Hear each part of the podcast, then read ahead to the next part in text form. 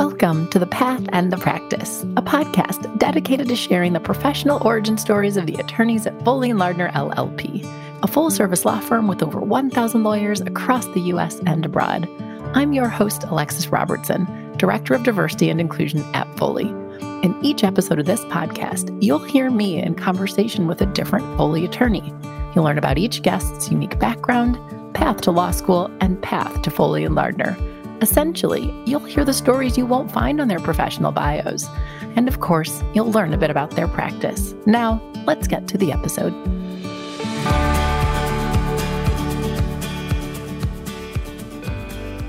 This episode features a conversation with Pavan Agarwal. Pavan is a partner in Foley's Washington, D.C. office with a practice focused on intellectual property litigation and licensing. Pavan is currently the chair of the firm's innovative technology sector and formerly served as chair of the IP department, as well as a former member of the firm's management committee. In this discussion, Pavan reflects on his parents immigrating from India and his experience growing up in Rockville, Maryland, attending the University of Maryland for undergrad and the George Washington University Law School. Pavan reflects on how he discovered IP law as a practice and shares his path to Foley. Due to the various leadership positions Pavan has had in the firm, I also have him reflect on the business of law, as well as being a leader within Foley and Lardner. Finally, Pavan provides additional insight on the importance of getting to know people and maintaining your network. I hope you enjoy my conversation with Pavan Agarwal. Pavan, welcome to the Path and the Practice. I'm so excited to have you here today. And I'm going to have you start like all of my guests, which is by asking you to give your professional introduction. It's a real pleasure to be here. Thanks so much, Alexis. Professional introduction. Gosh, I guess I suppose that means from post high school. You know, the, the basic data is I've uh, got a BS in electrical engineering from the University of Maryland way back when, almost 30 years ago now. And I've got a law school degree from George Washington University Law School back in 1996.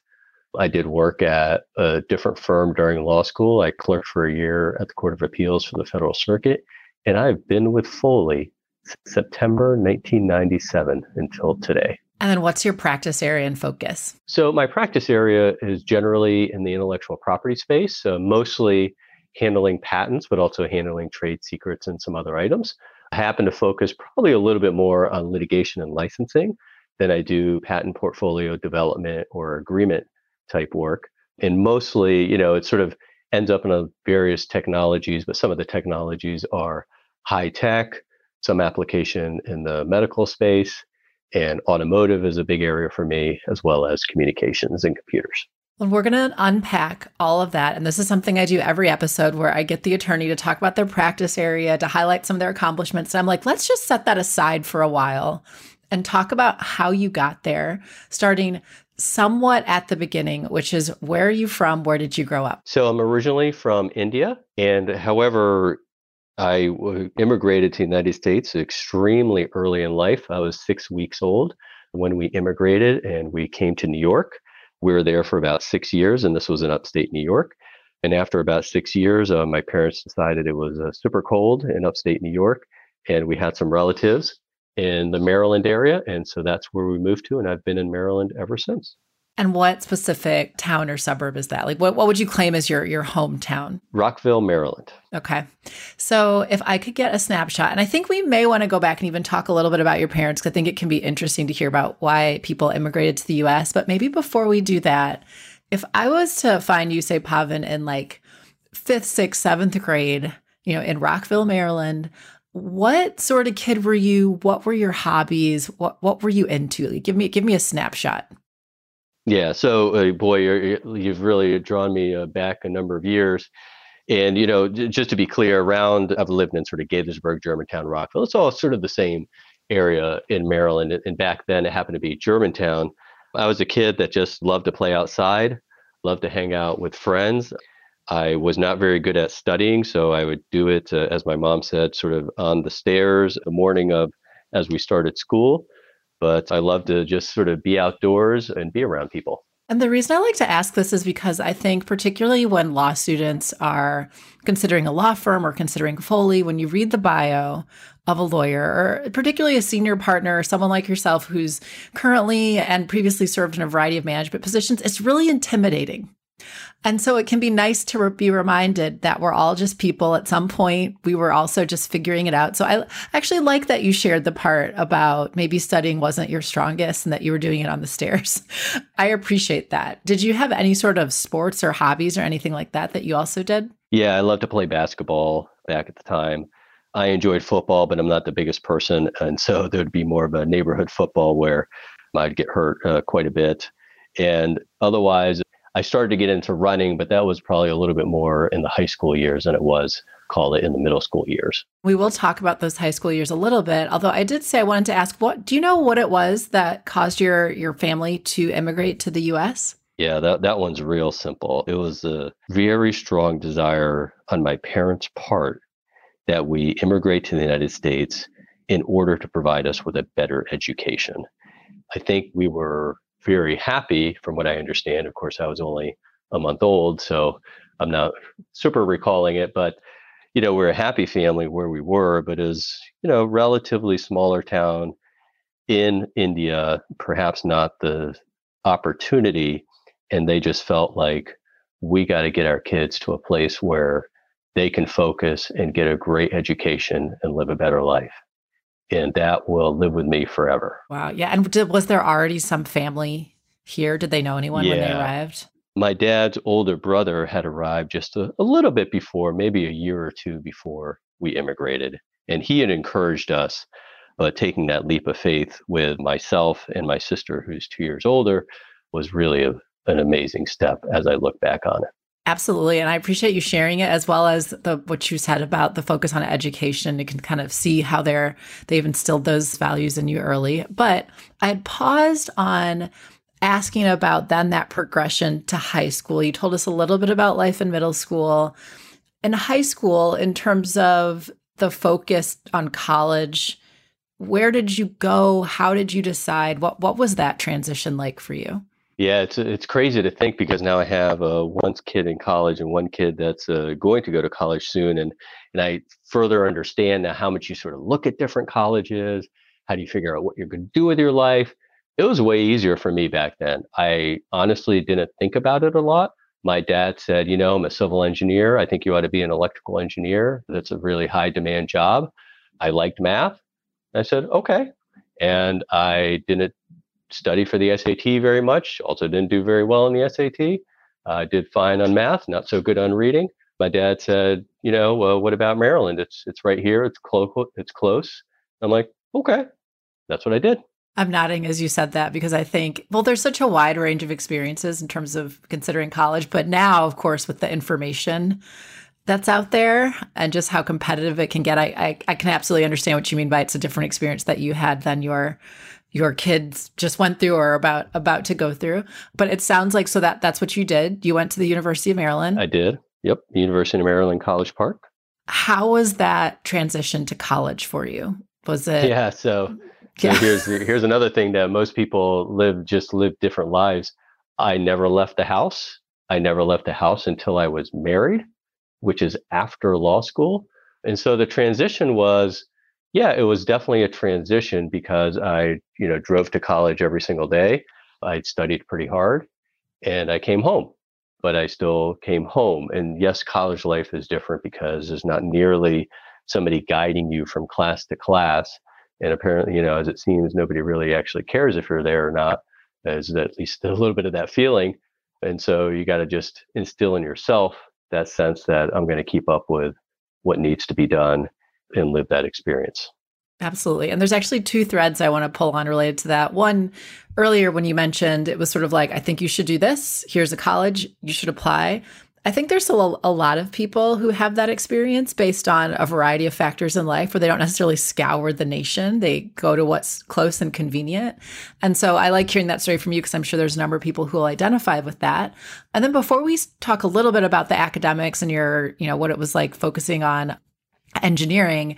I'm curious, was there at all any push on your end to leave the house? Did you leave the house? Did you ever ask, hey, mom and dad, you know, what if I got an apartment or sort of what, what was the thought process around that? No. And, you know, part of it was uh, growing up, we lived a, re- a relatively modest lifestyle. I'm super, super happy and I'm obviously amazingly grateful for what we had, but it was a relatively modest lifestyle. And so the thought of being able to save some money while living at home was good. And, and my parents made clear that, hey, we can pay for college, um, and that's sort of what we can afford. And, you know, now again, looking back, I realize what impact that has and that, you know, how much they really did for me.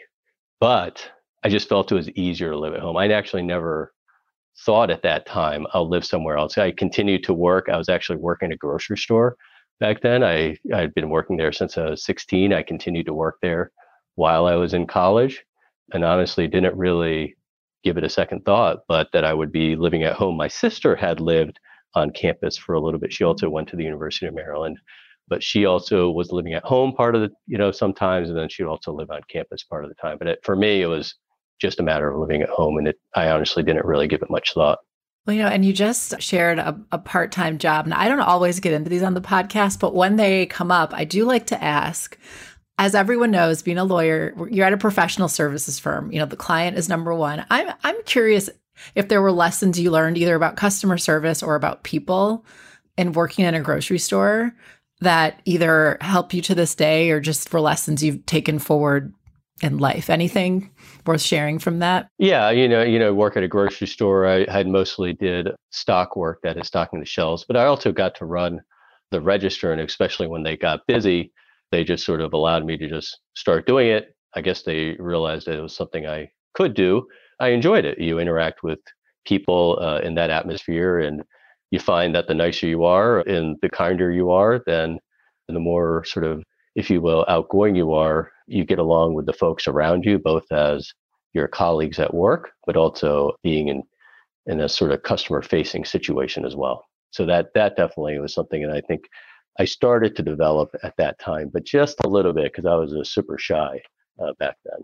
That's really powerful. I'll occasionally run into aspiring lawyers, let's call them, who that that the types of experiences they've had working so far are retail or in restaurants and they'll sort of dismiss what they've learned and I'm like no no no. That is still valuable. You will you will take that with you. Don't don't diminish that. So you're in college. You're focusing on engineering what happens next you you spend 4 years you earn your degree and then what in the middle of college you know I was I was pretty good at studying I'm not trying to say that means I was smart. What I mean is, I knew how to study for very long hours, and I studied uh, awfully hard for every test, and just a sense back then that people around me were smarter, and but I could make it up by doing more work. But at the same time, as I was sort of going through engineering, I wasn't sure that I was actually going to be a very good engineer. And I had a uncle who's my uh-huh. dad's a younger brother and he was a patent lawyer. And so he introduced the concept to me one day while I was a junior. And I thought, that sounds interesting. Maybe that's what I'll do. I don't really like reading and writing though, but maybe I'll look into law school. And so that's what I did. I ended up taking the LSATs. And right after engineering school, I went straight to law school. Okay, a comment on that is, and at this point, I've had a number of IP lawyers on the podcast. It's always interesting to hear about how people learn of the practice area because it's not one that you're necessarily going to see portrayed in media, you know, in pop culture anywhere, just, right? So it, it's interesting to hear that that your uncle really played a important role in you considering law school and also paving the way to IP. Okay, so now law school's on the radar. How do you figure that out? How do you decide where you're going to go? So now eh, there's a little more focus because patent law fits with a technical background. And, you know, we're very fortunate being in the DC area that we've got some great schools in the area that also specialize in IP. And so George Mason and George Washington ended up being sort of at the top of my list.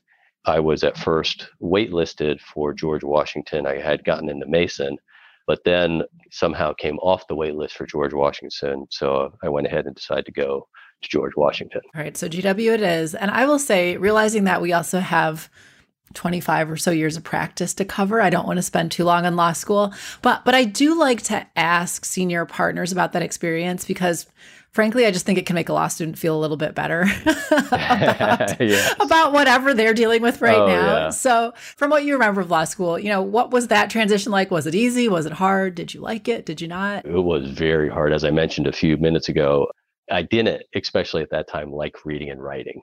And it's completely the opposite all you were doing. in my brain compared right. to doing math or other things that seem to have a clear answer.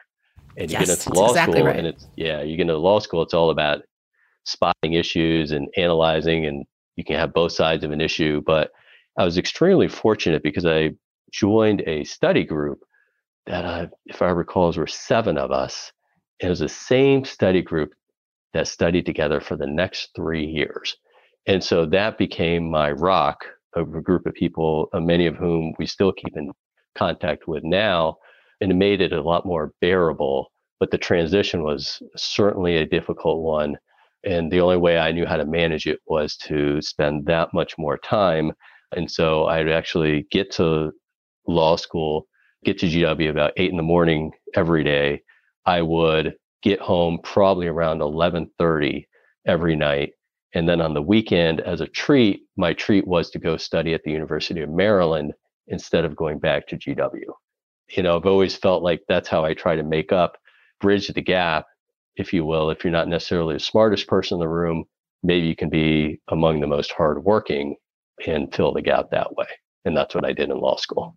You also had me at seven person study group. Hats off to that group because I do think for the law students listening, seven may be a lot of people to be effective.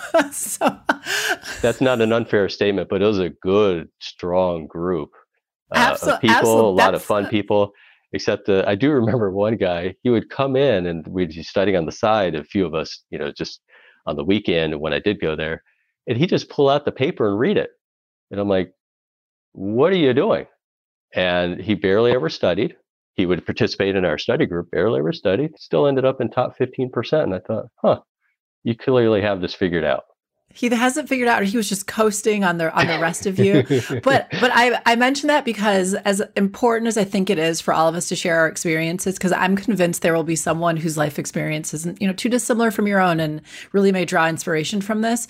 I always want law students to still know that you know you need to figure out what works for you. So for some people that study group and for the group that you all were, it worked really well. But I'm by no means saying uh, to the law students listening, please go find six other people to study with. Yes, and that right. you have to do, right. But but there's there are a variety of ways, and I love that you were all able to support each other and stayed such good friends well beyond that. But so you do figure out law school, you're able to activate the other side of your brain, which by the way, you're not the first engineering or, or math type or just like STEM type to say that about law school how they especially had to adjust because of what you said. They went from something that was very objective, frankly. Also, I've heard there's like a certain way of studying as an engineer that it might be more like you're getting the math and then you get to just keep applying it as the kind of the, the, the, proof whereas law school it's a completely different thing so i think it's great to highlight that for people as well but you do figure it out and you went in knowing ip was what you wanted to do so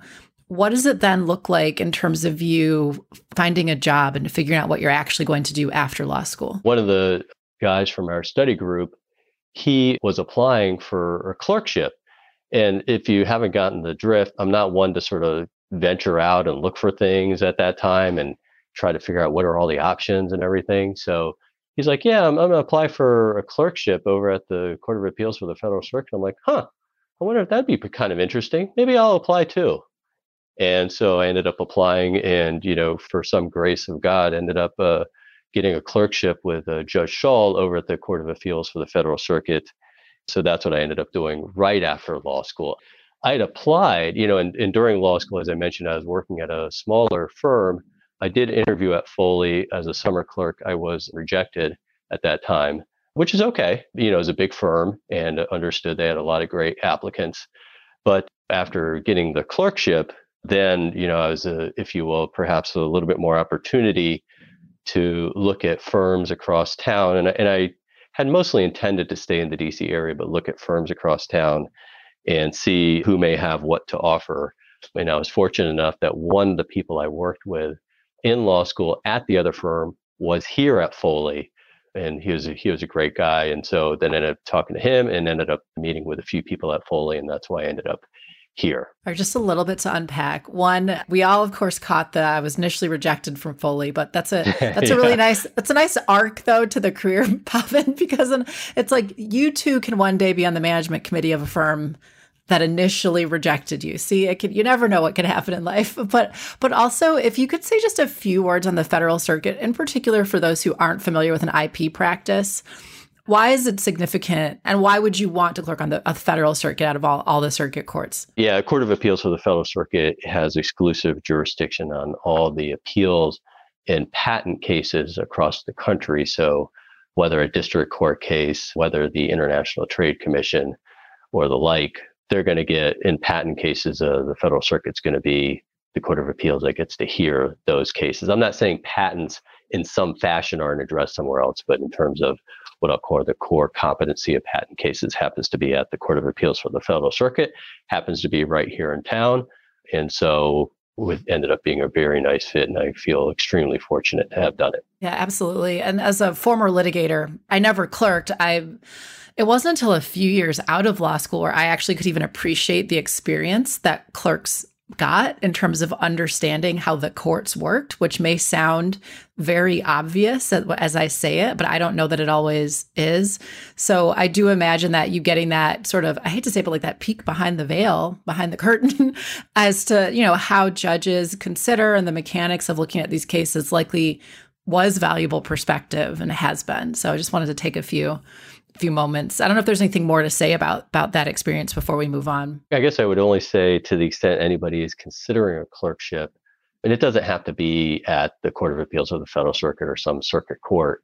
It can be in any kind of venue, whether it's in bankruptcy court, you know, it's in a, a local state court, it's in a, another federal court somewhere, or it's at the International Trade Commission or whatever it is. There's a lot of value because you do see the thought process that happens on the other side, as well as it's a year or two years or whatever the time period is to allow you to really dig into the law. And I didn't have a full appreciation at that point, you know, having just gone to law school of the impact that a court like that can have or an impact that any court can have. And then once you sort of understand that a bit better and you're just sort of in, engulfed in the legal side of things, if you will, the, the law itself, then it makes it that much more interesting when you get out and you litigate or you do any kind of other practice. But it also you have come out with a bit more substantive knowledge than than others may have, at least in the area that that court focuses on. Which is really valuable because a recurring theme in this show is how law school is great. It prepares you in some ways, but it doesn't necessarily I'm, I'm being charitable right now. it doesn't necessarily teach you all the ins and outs of what you need to do to, to actually practice whatever your desired area is. So that means you're starting with a little bit more context at the very least. So you do start as a lawyer. And I'll say for you, because we do have some ground to cover, we certainly aren't going to march through year by year.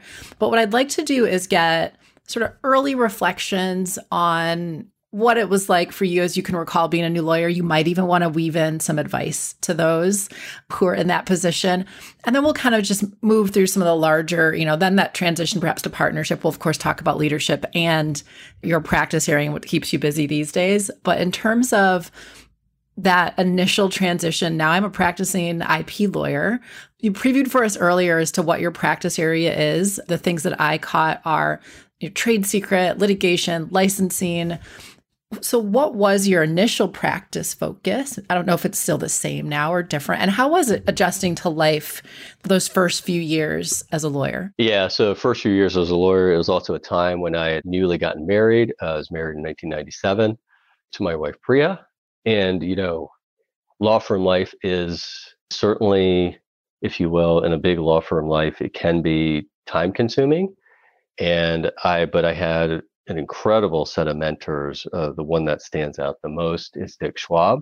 He really took me under his wing and allowed me to learn the practice, the law side of it, but also client relationships and service and all of those kinds of things.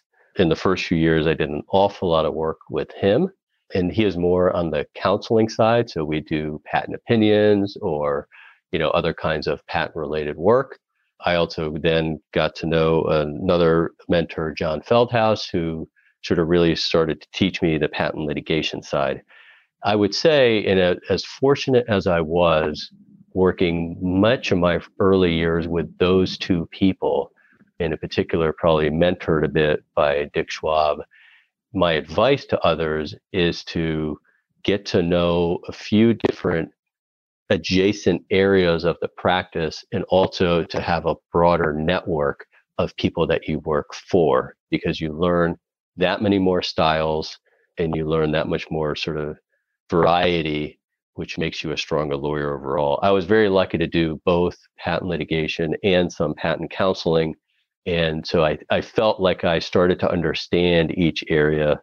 For example, you know, when you're writing patent applications, you know, what's going to happen on the other end in a litigation. And then in terms of litigation, when people are taking apart what happened during patent prosecution, I had a little bit of a feel for it already in terms of, oh, well, here's sort of the normal ebb and flow that occurs, et cetera. So I think that that experience in that early years was awesome and it continued to be great. But it, but having those mentors, having those people that really look out for your career, it's such a huge difference. You, of course, have folks you grow up with inside of an organization, whether it's a law firm or otherwise, but having those folks around that you can really sort of learn from, not, you know, and sometimes those are the same people that are extremely upset at what you did you learn that much more those times, and rightfully so.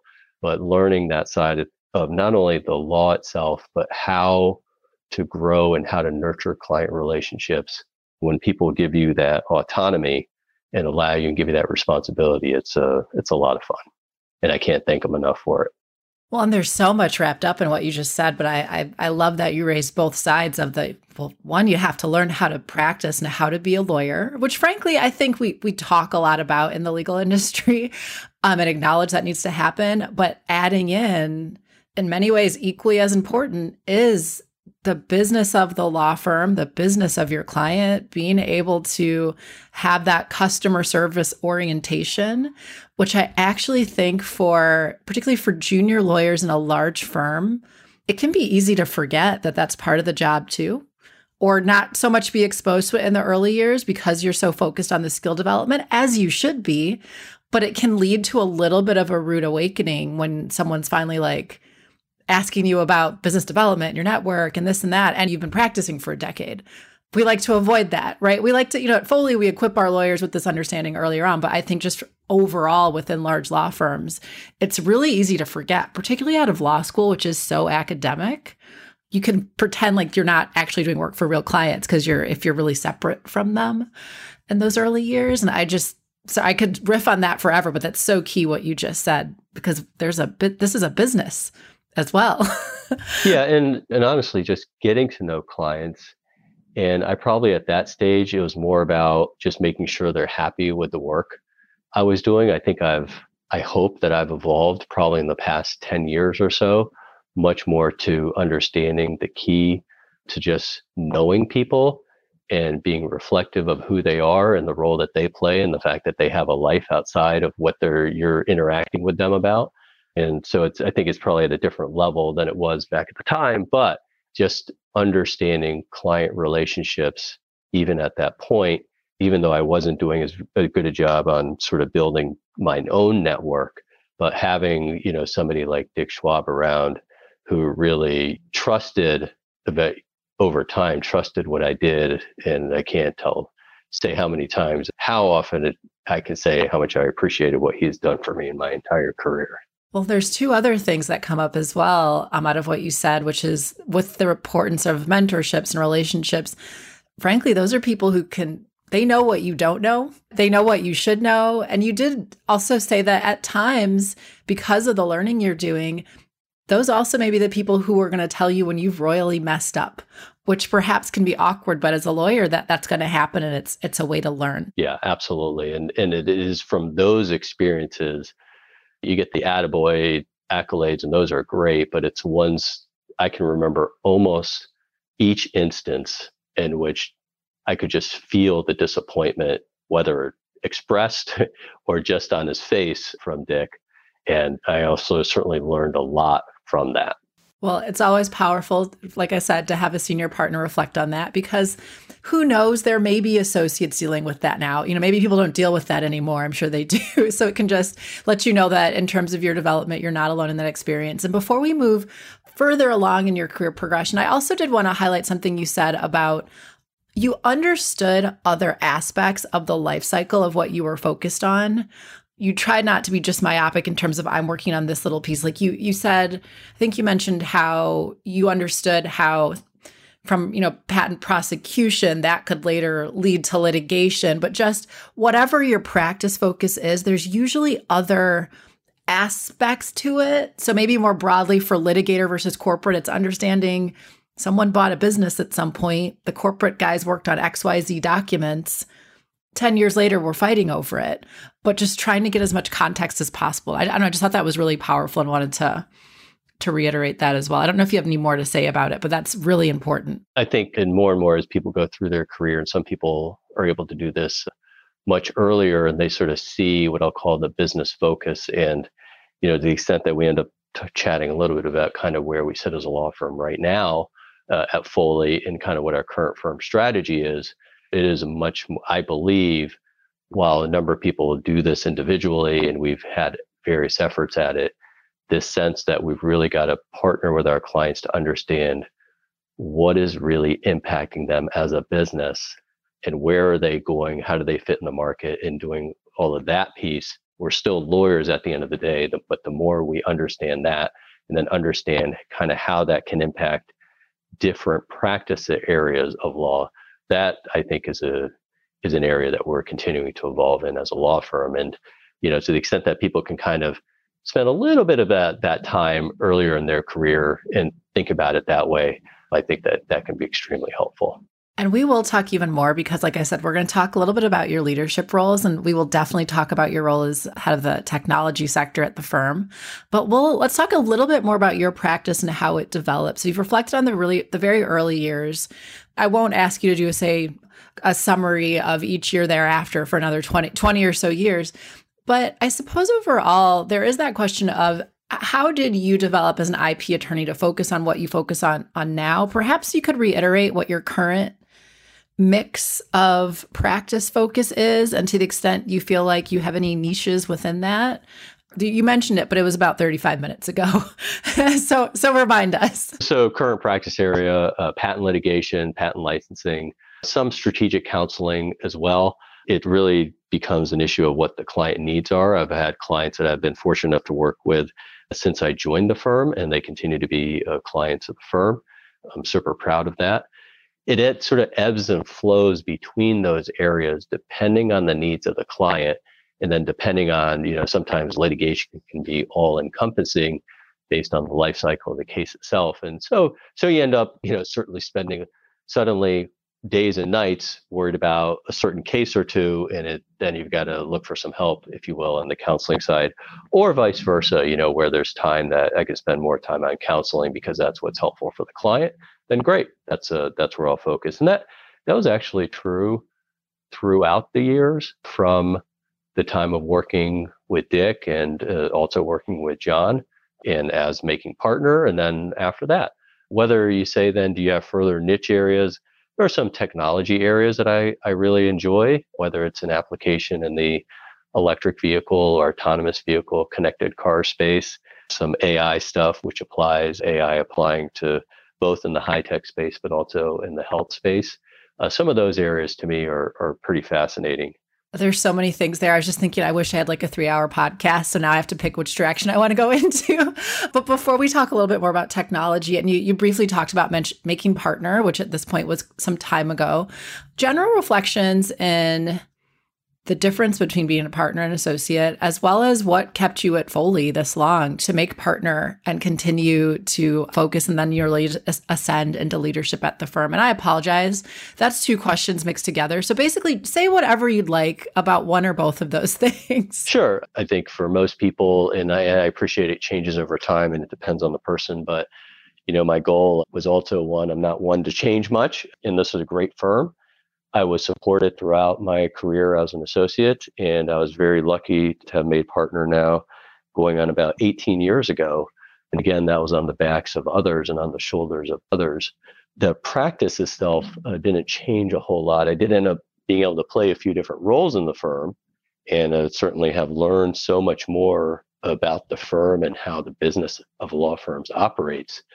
But at that time, making partner was probably a lot easier in a big law firm like Foley than it is today. And I appreciate that when I see some of what our senior counsel are doing now, I and I see who they are and what they've accomplished and all the things they're doing. I'm like, oh boy, I'm not sure I would have ever made partner under the current situation. But I think if you work hard, you keep those relationships around you, people uh, do and will make partner.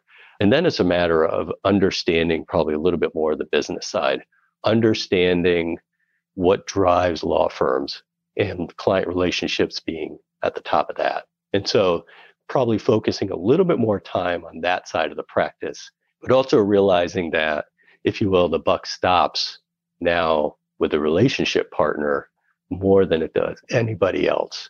And so, you may be sort of the last person to leave, if you will, because there's nobody else to turn to. You mentioned a bit about leadership. So let's talk about that because so you're currently chair of the firm's innovative technology sector. You're a former member of the management committee rolling off not too long ago within the last year or two and then you're also formerly chair of the intellectual property department and so let me just say a couple things for listeners to orient them so at foley and lardner all of our practice groups are arranged into three larger departments. We have IP, we have business law, and we have business litigation. And then we also have a 12 person management committee, essentially serving as like the board of directors for our CEO. And then additionally, we have offices and we have now technology sectors and practice groups. At most large law firms, there's a lot of ways to be in leadership. But I think of things you just said are really that segue between how once you ascend in the leadership, the business of the firm. The clients absolutely matter, the practice area expertise matters, but now the business of the firm is also front and center. So maybe we could unpack a few of those roles I mentioned that you've been in, starting with the management committee and your experience on the management committee, or even maybe things you feel that people don't necessarily appreciate about a management committee member it's a it's certainly an absolute privilege to have served this firm on its management committee. As you indicate, uh, the firm structured with three departments, and I, our DCs, uh, department chairs or DCs, as I would call them, probably play among the most influential roles uh, inside of our law firm beyond the CEO and the managing partner. But the management committee is really a treat and a privilege to be on because you get to see the law firm as a whole and your focus is on where is this law firm as a whole heading. And you know you get a lot of information from the ceo the managing partner and others sort of hey here's how we think here's the direction we think we should go et cetera and the like. But the overall firm strategy and what we do in terms of bringing in new folks, and especially at the management committee, we're talking about partners and how do we determine compensation and, and things like that. That's done at that level of the law firm. And you end up interacting like you do in a lot of different settings, interacting with a team of people. And they're generally, I think, chosen a group of people that is ultimately looking out for the good of the firm way above their own practice and maybe perhaps I don't know if somebody's necessarily seeking a title. I would say that to a T, nearly every person on that committee during the time I've served is a group of people that isn't worried about having the title of being on the committee, but is very interested and focused on where they think the law firm should be and what is in the best interest of the law firm as a whole. And I think that's probably that point of view and understanding kind of the overall direction of the law firm is is just simply fascinating. There's the only way to say it. No, it absolutely is. And I know everyone's not oriented this way, but I'm a bit of a nerd for the business of law. And the business of how, you know, one law firm in particular works. And so as I've had opportunities to interact with management committee members to present to the management committee, I'm always particularly at Foley really impressed by one just the sheer time commitment and thoughtfulness of the members of our management committee. And then also as the firm's director of diversity and inclusion, I, you know, I will just say kudos to Foley for having what I think is a, a, quite diverse management committee for many years running, particularly in contrast to some of our peers.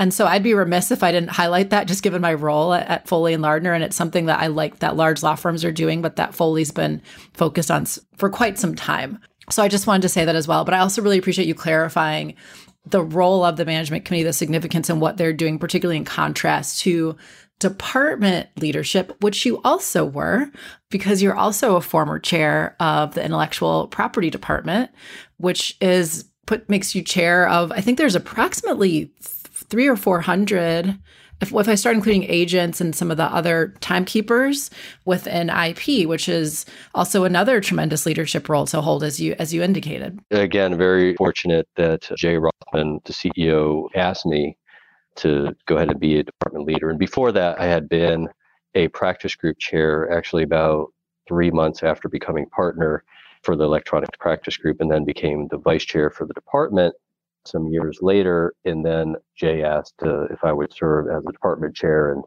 you know, again, a, a true privilege. And you, you get the, I guess I would say this, you, you start to realize the true depth, for example, as a department chair, the true depth of the IP practice of this firm.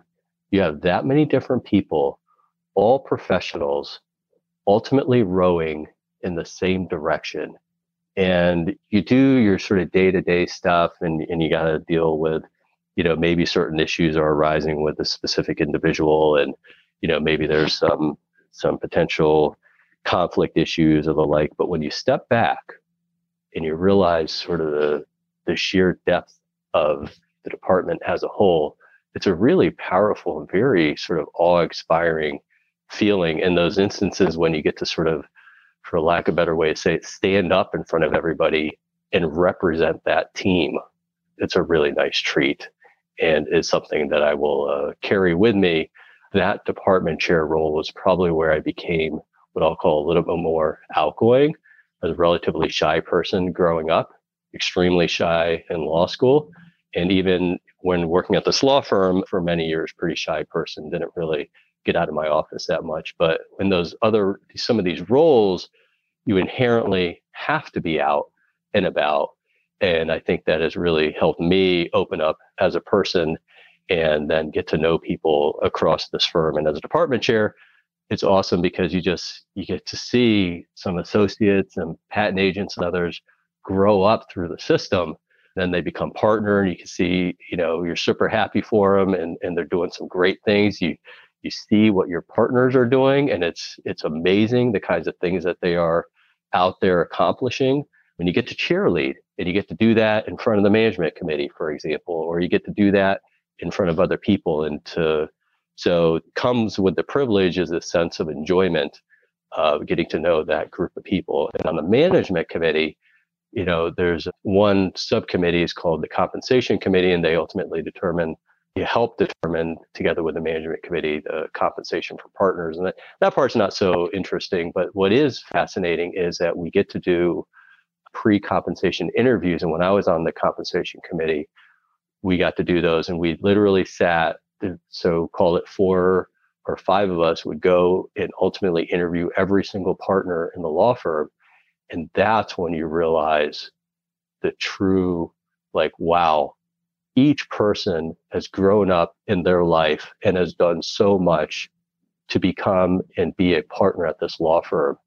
And you can read about it, you can look at profiles, you can, you know, read their biography, do all that. You sit across the table from people and you start to really get to know them. And I think you find at this law firm a couple of things. We got some awesome people. The culture of this law firm in terms of, you know, at the end of the day, that really Midwest culture that this law firm continues with, very collaborative overall, very collegial group of hardworking people that want to do some great things and they really want to see their clients succeed. And you then see that in different practice areas and in different people and a different in terms of seniority levels across the firm. And it's awesome to see. Yes, it's time consuming. Yeah, we still have to practice law, but it's probably one of the most eye opening and rewarding experiences that I've ever had inside of this firm. Those are some wonderful reflections. And I think the energy and enthusiasm around your service in those roles is palpable, which I absolutely love. And I'm obligated to highlight, I have to say, so Foley has a number of firm values, and one of them is stewardship, which I truly have seen so many Foley partners live and breathe. And I think you're epitomizing it right now And that focus on leaving the firm better than you found it and being service to the firm. You know, and as we're in what I think will be one of my last substantive questions for you, and I'm saving the most recent for last as we went through your leadership roles, they weren't necessarily in, you know, the certain order, but I did want to talk about your role as chair of the technology sector because we touched on it earlier. But in addition to these other leadership roles, there also are sectors at Foley, which is a slightly new approach. For a number of years, Foley's had industry teams. But if you wouldn't mind saying, you know, what a sector is, what it means to be chair, and what it means to be chair of the technology sector. Jay Rothman was kind enough to ask of five of us this is now, gosh, in sort of the middle of the height of the pandemic in summer of 2020 or so. Hey, take a look at the firm strategy plan and let me know what you think. And then he challenged us and he threw out some questions that were frankly very difficult to answer, but it caused the five of us to really think, hmm, what really matters in terms of for clients and how should we perceive and build this law firm and what direction should we be in and we started to coalesce around this idea that there are certain big things out there that are affecting businesses. And whether they are they are businesses that operate within a certain segment or they're simply affected by them there's these big ones that are happening and there are areas where this firm has a tremendous amount of depth already and or enough depth and breadth that it can then elevate and elevate the brand of the law firm if it focuses at a greater effort, sort of a greater teamwork effort in that direction. And so, you know, we talked a lot about what do we call it? It ends up being called sectors. But the idea being, we ultimately said, you know, energy, healthcare, life sciences, manufacturing, and innovative tech are these all encompassing areas where this firm has great depth across practice areas and across offices. And the more that we can get people rowing in the same direction in these four areas, not to the exclusion of others, but in these four areas, then we think we can sort of elevate the counsel that we ultimately give clients, which ultimately also puts us in sort of building our brand. And that's how we sort of ultimately ended up with what we call the sector approach. So if you take innovative tech, it's not just about whether a client happens to be a tech company, but you take, say, a sub area of it like artificial intelligence, where artificial intelligence really affects so many companies across the board, no matter what kind of company they are. And if we look at ourselves, and Jay termed this, uh, if I recall, through the eyes of our clients, when they look out, it's an area that's going to affect them no matter where they sit. And we said, all right, that's how we've got to start looking at the world, not start, but look at it that much more on an overall team base. And the beauty of it is it just forces, in a sense, that much more collaboration among our lawyers, no matter what practice they're in and no matter what office they're in. And if we can showcase that expertise in this fashion, that's why we ultimately went down the road and I'm lucky to, to happen to be the chair at the moment for the innovative tech sector. We've got some great chairs, but what's more important than the chair is the lead team that runs the sector and then everybody that participates in it. I think that that team is what makes the real difference. The chair happens to be somebody that helps sort of steer the direction a little bit, to play assistant in terms of ensuring that we're moving the ball forward. But it's really that collective effort that's uh, that's great to see and, and what is really going to move this law firm forward. Absolutely. And I love you providing that that origin story for the sectors and then also for I guess this is back to the law students who are listening. So the sectors are really what allow us to service all aspects of that client's needs. So as you said, it's not that they have to be necessarily in that sector, but they really may have maybe they are or they have something that touches on it and we're able to bring to bear all of the expertise across the board, which could be an IP lawyer, you might need a litigator, you might need a corporate finance person, you might need, you know, and so on and so on. But each of those lawyers will have had experience working on that particular issue in that particular sector. So it's also a really great and empathetic way to give client service. You know, let's make it easy. Here's all the things you're going to need. So I can't help but just stress and highlight that a little bit. And you know, Pavan, we're getting close to time. So I'm going to ask you for a shorter answer on this. And then I'm going to ask you my final, like, overarching question, which is you've touched a lot on leadership at the firm. Do you have advice to, you know, say that Foley lawyers or maybe another lawyer who's farther along in their career and does want to step into leadership? Is there anything you'd recommend that they should keep in mind? Yeah, I guess, uh, you know, is leadership something that people aspire for? I never had aspired for it. I've never sought after it. I was lucky enough to been asked to do it. But I think it's, you know, you find yourself sort of among a group of people, the more you get to know them, the more you get to know where they're coming from, some of the things that they're facing. And then you are willing to sort of say, hey, here's where I think we ought to head. Here's how I think we ought to plan this. Here's how I want to help.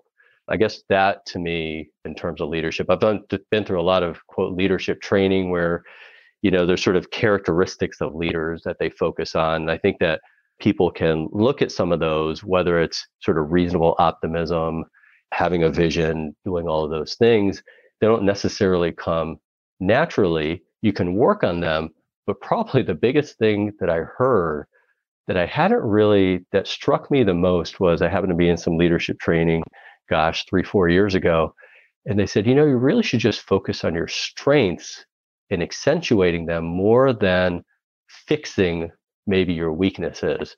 And I thought, wow, that's a great point because as you get further and further in your career, the chances of changing who you are, much less changing those around you, diminishes. But if you can accentuate some of those strengths and then see where the strengths of others are and use that in a collective way, that really makes a great impact. And so that that has definitely moved forward with me ever since I, you know, at least I sort of focus on thinking about that much more. The other part of leadership, I'll just say last bit, is that network of people around you. It's, you know, you people use the word leadership, but at the end of the day, you're all part of a team. And whether I get the fortune of working on a team for a particular client on a particular matter, which in that team is great, I also have this team of people around me my peers, if you will, the ones that I call on when I'm really looking for something. And that team of people, you know, some of whom happen to have leadership titles in the firm, maybe others don't necessarily have that title. But that's where you find your true strength and true abilities to make something happen. And that really helps. So, you know, so if you one says, oh, uh, you know, you're sort of in a leadership role, that's, you know, it's, it's just a title but it's being among that team of people. And, and I have currently this network of people that I very, really confined network that I, you know, sort of count on to get me through the tougher stuff.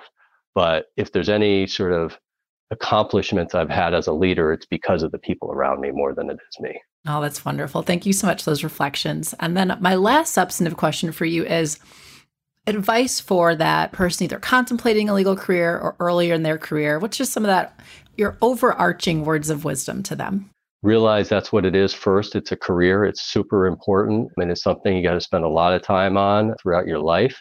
It is only one part of who you are. I would say keep your network. You never know where that network goes. And, you know, if there's nothing better, is I've done a much better job of kind of just trying to understand people and get to know people and it's so much more rewarding when you do that. And so it's not your hardcore advice. Make sure you study hard, make sure you do this, make sure you do that. But it's probably a little bit of a broader reflection of getting to know the people around you and realizing you never know where you're going to end up. Uh, but it's that group around you is the one that's going to give you the best strength. That's exactly right. I think that's perfect advice. And then my last question is if a listener has a comment or question for you, can they feel free to find you on Foley's website and send you an email? Of course. happy to do that. An email, and in these days, even once in a while, people actually make phone calls. So uh, happy to receive either one. Perfect. Well, thank you so much for being on the podcast, Pavan. Thank you.